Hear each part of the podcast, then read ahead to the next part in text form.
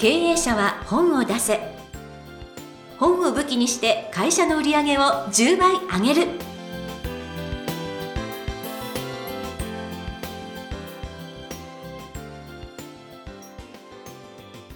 皆さんこんにちは。坂田陽子です。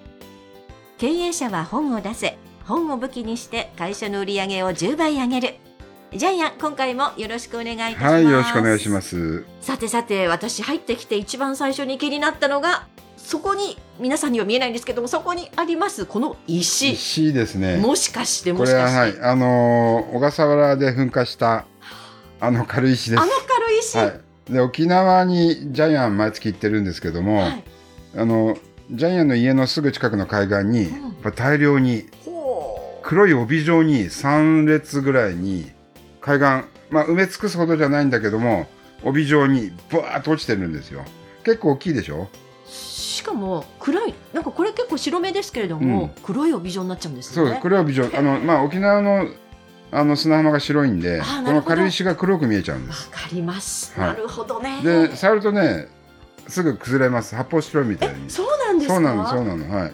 へえただ軽石を使ってなんか土壌改良するとかいろいろアイデア出てますよあね。そうですね、せっかくねこんな湧いてきたものですからね、で、さっき陽子さん言ってましたけど、勝手に持ち帰っちゃダメなんですよね。あのなんか一時期そういうふうに言われていて、ええ。あの今はちょっとどうなったか成分が成分がわからないから、そうそうそうえでもこんなの処理しないとダメですよいやね。むしろ持っていやこんこんなこと言ったらあれですけどもねせっかくですから持って帰ってもらって 皆さんに成分を調べてもらっていいんじゃないかと思うんですけど。メルカリで1キロ2000円で売ってたけど、あーそれもで今は中止になったんですよね。あーそうですね。やっちゃダメってね。はい、いうん。やでもすごいここに目の前にあるとなんかこうロマンを感じます、なねん。かなそんな小笠原から沖縄に来て、沖縄からまた東京に戻ってきて。はい、なんか、すいません、ロマンを感じている坂田でございます。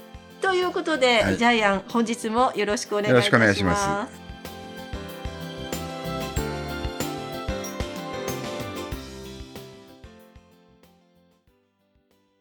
続きましては、ジャイアンおすすめのビジネス書を紹介するコーナーです。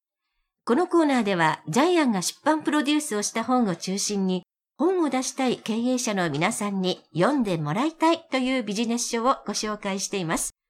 ジャイアン、今回の一冊お願いいたします。はい、えー、街づくり戦略3.0。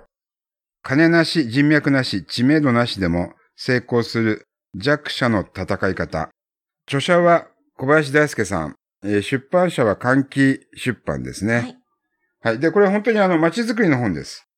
えー、街を作って、そこで人を集めてですね。うんはい。エンターテインメントも含めてですね、人が集まる場所を作って、そして、えーこの本はですね、最終的に街上場をする。はい。はい。えー中身にまた触れますけども、街を上場するというですね、すすね壮大な本です。は。はいいじゃあ、小林さんのプロフィールをお願いします。はい。小林大輔さん。株式会社スムーズ代表取締役社長でいらっしゃいます。法政大学経営学部経営学科ご卒業されていらっしゃいます。2015年株式会社スムーズを創業。住宅メーカー、リノベーション会社を中心に経営コンサルティングを行い、500社以上のクライアントをサポートしていらっしゃいます。現在は2社の代表と複数の会社の社外取締役を務め、地域の担い手たちと共に、暮らす人、働く人、訪れる人に愛される街を全国の田舎でも積極的に作っていらっしゃる方です。はい。えー今、日本の、えー都市、えー市町村、全部、消滅都市化してますよね。はい。ですから、新しい街づくりの本は、まあ、新年とともに大歓迎なんですけども、うんはい。じゃあ、じゃあ、街づくり戦略3.0、えーこちらをまず説明していきますけども、えーまずバージョン1.0がですね、行政主導の街づくり。はい。これは、よく失敗する例で上がってるんですけども、大きな箱物を作って、何も考えない。うん。で、時代とともに流行も変わるし、使う人たちも変わるし、使う用途も変わるんだけども、とにかく箱物だけ作っ作って、維持費がかかって赤字みたいなね。うん。これが昔の街づくり1.0ですね。はい。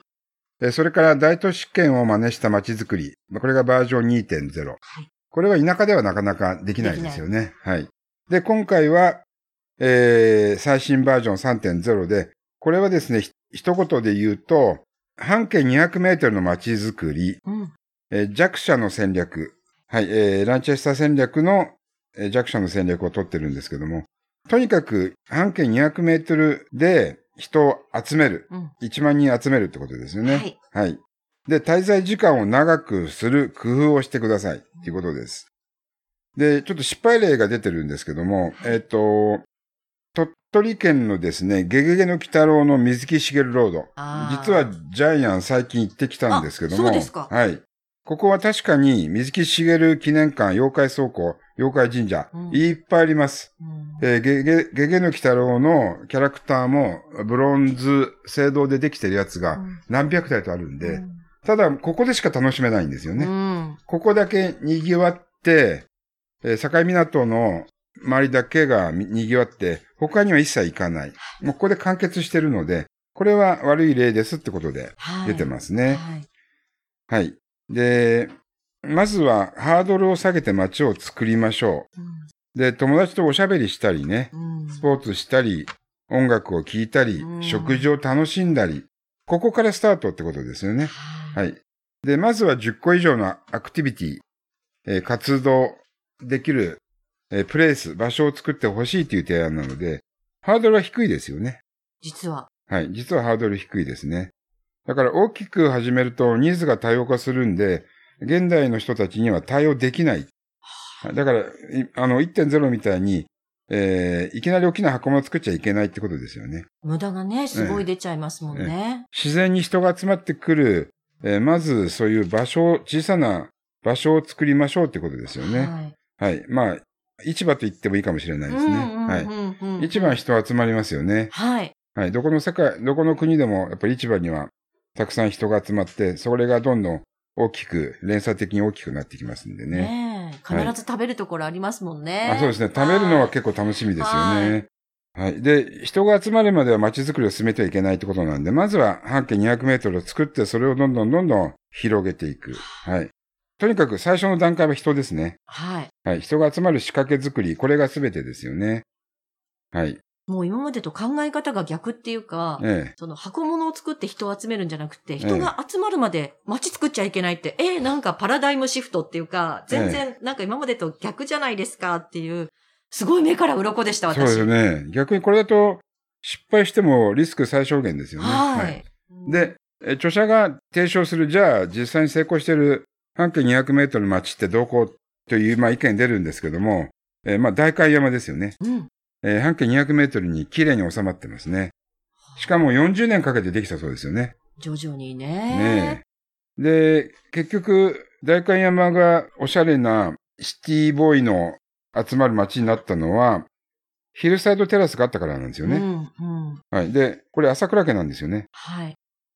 で、ヨコさんの旦那さんがあ朝倉家の当主と知り合い？あ、そうなんです。よく飲みご飯食べてる飲み仲間なんです。いーや、本当に。あの、こう、中高も同じで、そうなんですよ。先輩で。あの、でもよく街づくりの話は、街の話は聞くって言ってました。ええあのこの本にも書いてあるように、その普通のお家を建ててほしくないっていうのは、なんかあったみたいで、うん。だからアパレルショップ、レストラン、カフェが、はい。おしゃれなやつだけが並んでるんで、そうなんですよ。あの、ちょっとダサいやつダメなんですね。ダメ、ダメっていうね。はい。ダサいやつ一個でも入ってきちゃうともう街が全部崩れちゃううんですよね、コンセプトがね。はい。なんですって。ええなんか、へーって、その時には思ってたんですけど、この本を読んで、へーから、なるほどっていう風に変わりました。だからちょっとジャイアンまた、大会もちょっと遊びに行ってこようかと思いますけど、ああのう、ん。そう、40年間にわたって空間を生かして、はあの、快適な場所を作っていったって、これすごいですよね。いすごいです。だからあの、ツタヤさんが今進出されてますけれども、ええこれもつい最近、つい最近と言ってもここ10年ぐらいだと思うんですけれども、やっぱり人がこれだけ集まってきたので、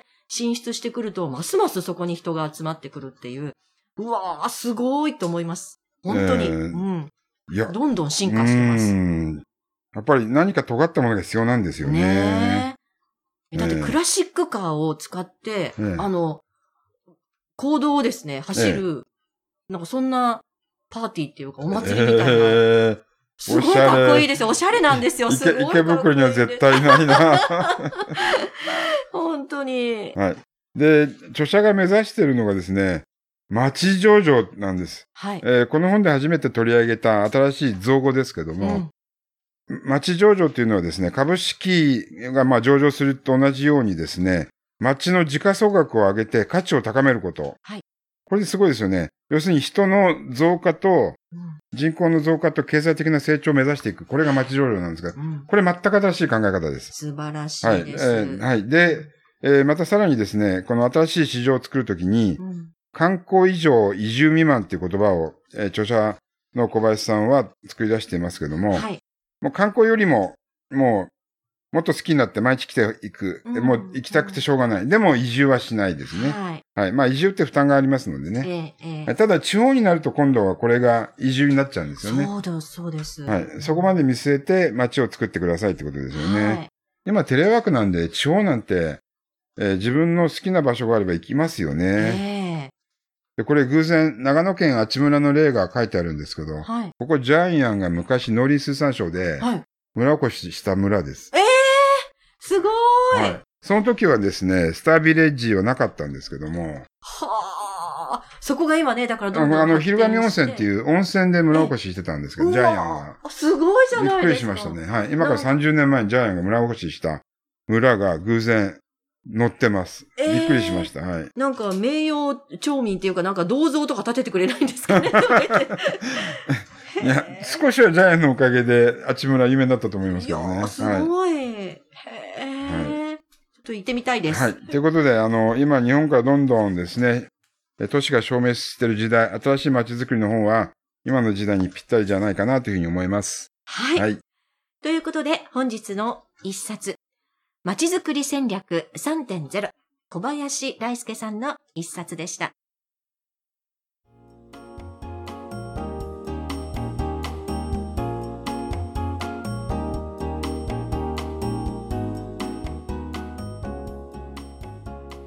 続きましては、ブックウェポンのコーナーです。このコーナーでは実際に本を使ってどうビジネスに活かすか、そして成功するのか、ジャイアンから伝えていただきます。では、ジャイアン、今回のテーマお願いいたします。はい。えーまだ見ぬ景色を想像しよう。えーっと、これは著者さんの本の後書きに書いてあるんですけども、えージャイアンは経営者の仕事は何かを作り出すことだと思います。えードラッカーはお客さんを想像することだよ、お客さんを作り出すことだよっていうふうに言ってますけども、でお客さんを作り出すために商品やサービスやノウハウを経営者は常に作り出さなきゃいけない。はい、えーそういう宿命なんですけども、ただ、その新しい商品やサービス、ノウハウ、まだ誰も知らないもの、見たこともないものを作り出すことによって、えー会社が大きくなったり、多くの人を幸せにしたり、お客さんが喜んだりすると思います。はい。はい。えーで、えーそれを作る方法がですね、街づくりからもですね、会社を大きくしていく方法が学べると思います。はい。ですから、まずは、えー1万人のお客さんを集めてください。この本でも、1万人の人が集まれば、まずは、街づくり戦略3.0が成功するというふうに言ってますので、えーやっぱり、1万人がこれ、プレイスですね。この本ではプレイス、えーそれから人がもっと集まってエリアになって、そしてタウン、街になる。えータウンはもう上場ですね。タウンになったらもう上場、株式上場と同じなので、まずはお客さんを1万人集めるところからスタートしていただければなというふうに思います。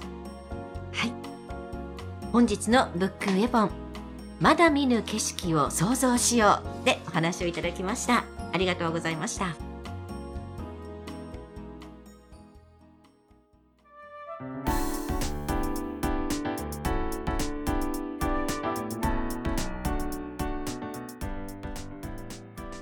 第83回経営者は本を出せいかがだったでしょうか？